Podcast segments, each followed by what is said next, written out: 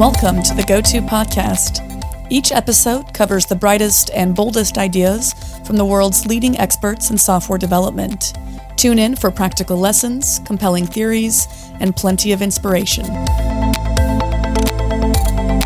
GoTo gathers the brightest minds in the software community to help developers tackle projects today, plan for tomorrow, and create a better future. Stay up to date with the latest in tech through GoTo's top rated events held online and in person in cities like Amsterdam, London, Copenhagen, and Chicago, and by subscribing to the GoTo Conference's YouTube channel, where you can find thousands more high quality dev talks. Learn more at gotopia.tech. Hi, I'm Eric Johnson. I'm from AWS Cloud, and this is Tibi Covaci, and I'm from Azure. wow, in the same room. We're pretty excited. We're here at Go To Or House. Did I say that right? Aarhus. Or oh, See, so who- bad. who's its house? Yes. Or, or, Aarhus, Aarhus, our house, uh, Aarhus, and this is uh, Go To Unscripted, and we're going to chat cloud. yes, we're going to talk about cloud. Yeah, tell what's your what's your role at Azure? So my role is application innovation lead. So that means I'm helping customers to, you know, to innovate their applications. Okay. And one of the things that it's, you know, indispensable in your innovation journey is the cloud. So Yeah. that's what I'm trying to to convince them about the about the need of cloud. Okay. And I, you know, trying to understand what, what my role is actually was I started to look around and see what actually app innovation is. And Yeah, you yeah. can find, you know, many definitions, which makes it a little bit difficult for people to, you know, to know what it's all about. And I said, oh, you need to use DevOps, you need to talk about do cloud native things, and that made actually that that that's how your app innovation uh, journey would be much better. And I tend to agree with that. But then you know you start to dissect that and look into details. Right. Cloud native. If you look for the definition, you get the hundreds of them. Yes, you do. again, Yeah. what what does it mean? And Yeah. you know, DevOps. Again, you know, 100 people, 110 definitions of, of, Yeah. of DevOps. So that makes it, you know, interesting and challenging at the same time, I would say. So it sounds like you have the same challenge I do in that. well, I, I mean, you asked my wife what I do. What What is his role? I don't know. Yeah, exactly. I'm not sure what he does. He travels, he speaks, he goes to a lot of you know whatever. So, uh, but yeah, I agree with you. Uh, you know, pretty, so my role, uh, I'm a developer advocate for serverless Yeah. uh, at AWS. And uh, but before that, I spent a lot of time with a partner company as a solutions architect, and spent a lot of time doing what you're what you you're talking about in understanding or helping customers understand why the cloud. Yeah. Uh, and and understanding the advantage of just starting with the cloud itself and then climbing into cloud native. Yeah. Uh, I do like that you say because I say the same thing. If you put 100 people in a room, you get for serverless specifically, you'll get 110 definitions because someone will go, "Oh, I like that. I'm changing mine." Yeah, exactly, yeah. Uh, so, uh, how do you? All right. So let's put you on the spot. How do you define cloud native? So cloud native is actually, you know, not only uh, moving your stuff into the cloud because that's not native at all. Right. A lot of customers are doing say, yeah, you know what, we did lift and shift. We are now in the cloud, so we are 100% cloud cloud company. I'm like, eh, are you really? Like, are you? That's right. So cloud native is actually using the, you know, the bare bones of the cloud, whatever cloud has to offer, and that includes the serverless part. Yeah. But that includes as well, like if you need a messaging infrastructure, Yeah. why would you do it yourself? If you need logging, why would you do it yourself? If you need identity, you know, and security, why would you do it yourself? That's right. I mean, of course, if you have a thousand people working for you with de- developing that and making sure you do the right thing, that makes perfect sense. But when you have so many, not so many, but few Yeah. companies that are hiring thousand people, literally more than that even, to actually do those things and making sure they are doing a, a- a very good job, then I think we are, you know, you're better off starting to look into the cloud native. Like, what are the cloud, uh, you know, the cloud services that are already there?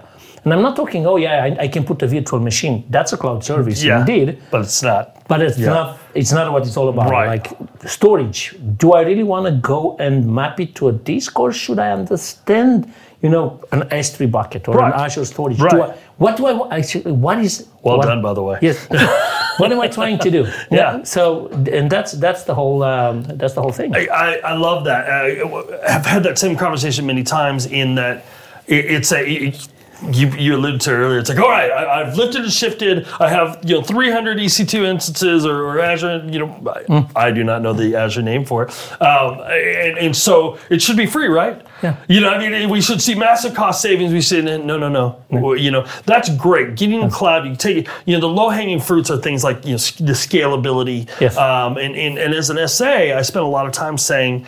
Let's let's start. d- Don't stop at the lift and shift. Yeah. Because you don't see. You might see some advantage of running it, but not the great advantage. Yeah. Um, you're still up at night when something goes down. Yeah. You're still managing database things like that. Yeah. So yeah, I agree with you. Cloud native is really the the use of and this may be this may be too broad a stroke, but it's almost the the, the it's the use of services Yeah. over you coding for it. Yes, exactly. Uh, we pay we pay developers a lot of money to reinvent the wheel. Yeah. Uh, and and I really encourage folks to to get away from that. Uh, at AWS, I know, especially in serverless, to say, you know, are you writing your own authentication? yeah.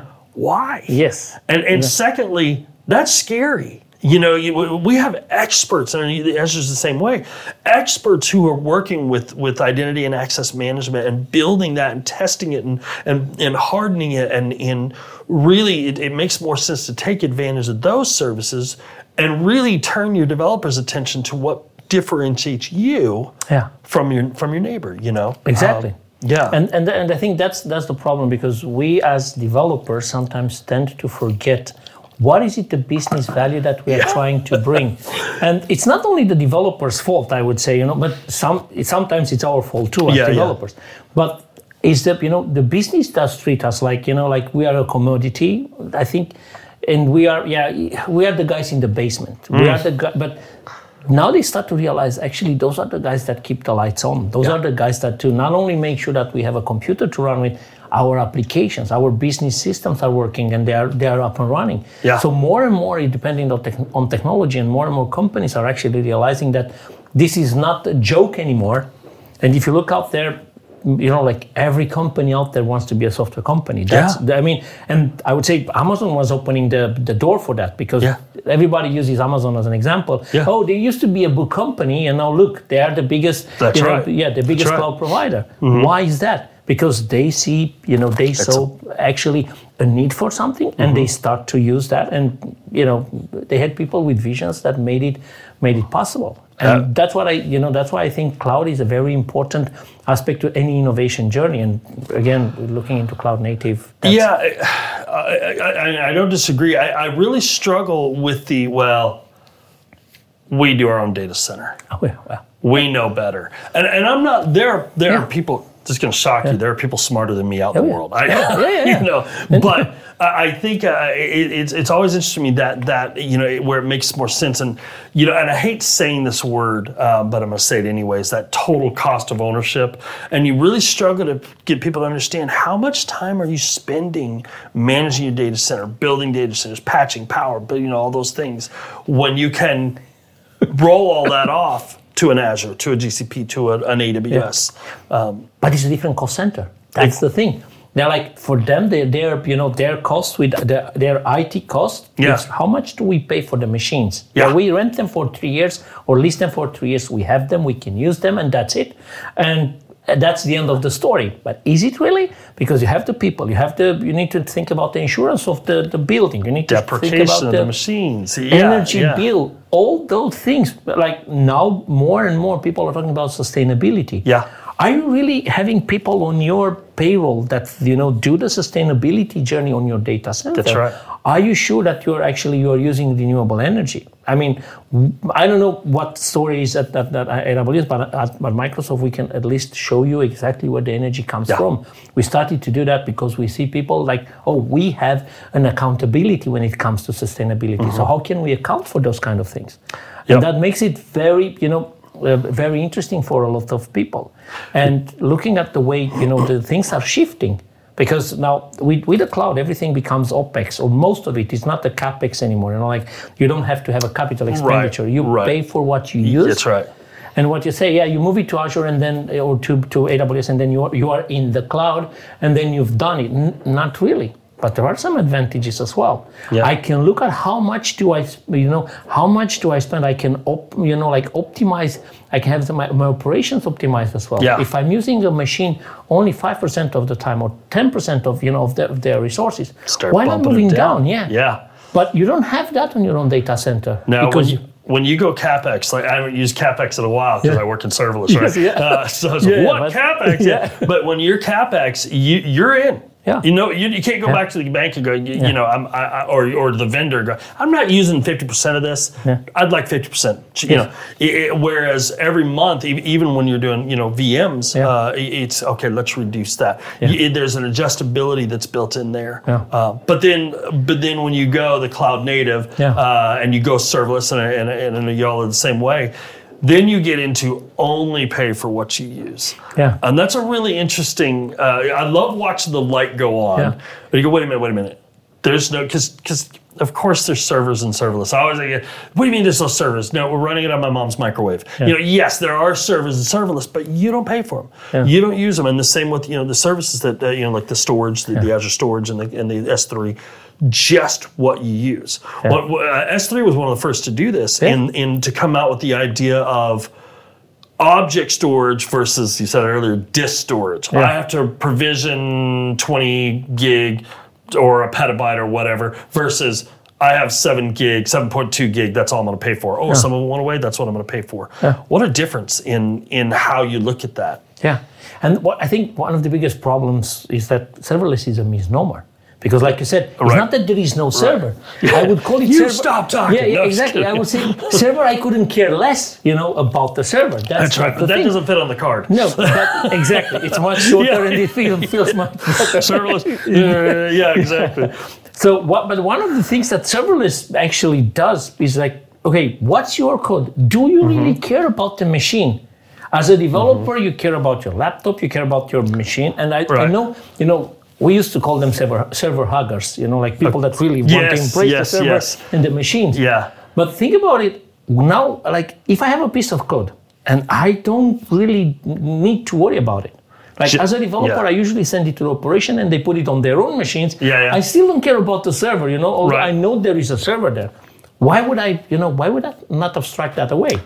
Yeah, and, and that's the question I have. And, and I think a lot of it is just awareness and understanding. Yeah, yeah, when when yeah. you get into cloud native, uh, you talk about uh, you know get, understanding how and, and, and for us also, you know, we- we've started building out these different services like step functions, Yeah. uh, or you know where where it's now we're even saying well, let's reduce the code and move to configuration. Yeah. So I can do some things in configuration that are automatically going to, and, and, and where this really becomes beneficial is I can say, okay, it's going to handle my error handling, it's going to handle my retry, all those things, and I'm not writing a line of code.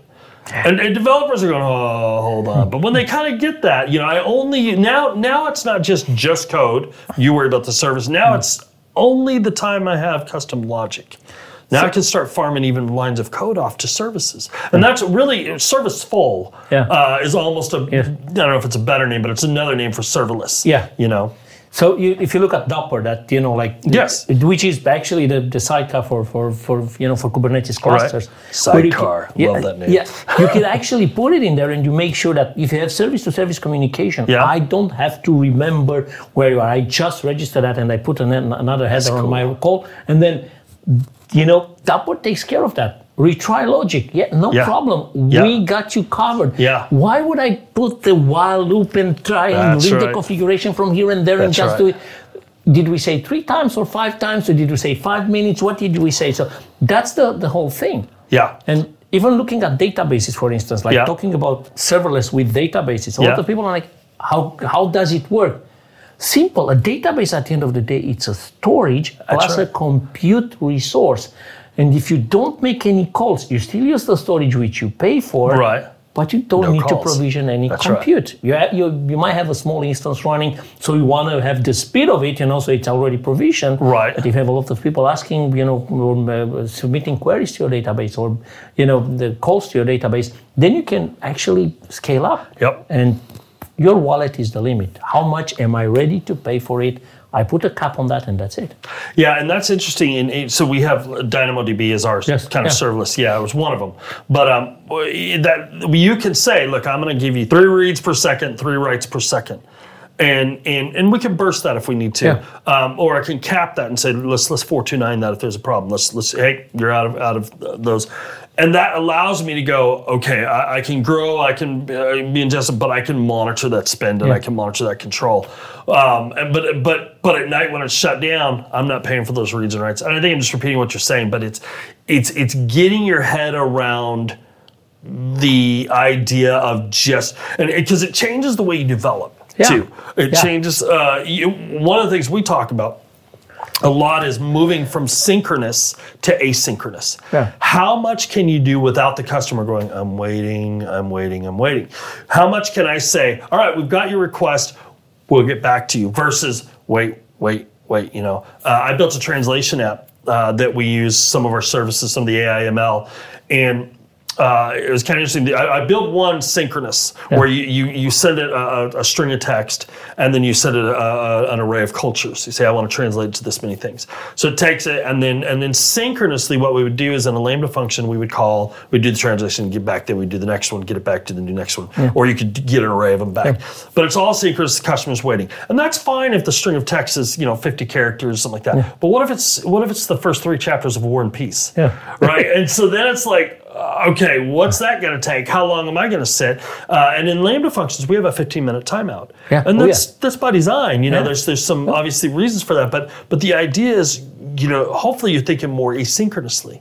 So we, so I also do an example where in this one, instead, it, it, you make the request and responds to the customer and says we've got your request we're working on it and then i can and then it, it you know in parallel i can say okay fire up you know 30 lambdas to do it whatever or 30 you know whatever step functions as you well know in cloud native it's like how are you going to do it depends Yeah, there's exactly. multiple ways of doing it i mean that's the development way right Yes. um, but uh, then and then it, we can notify the customer.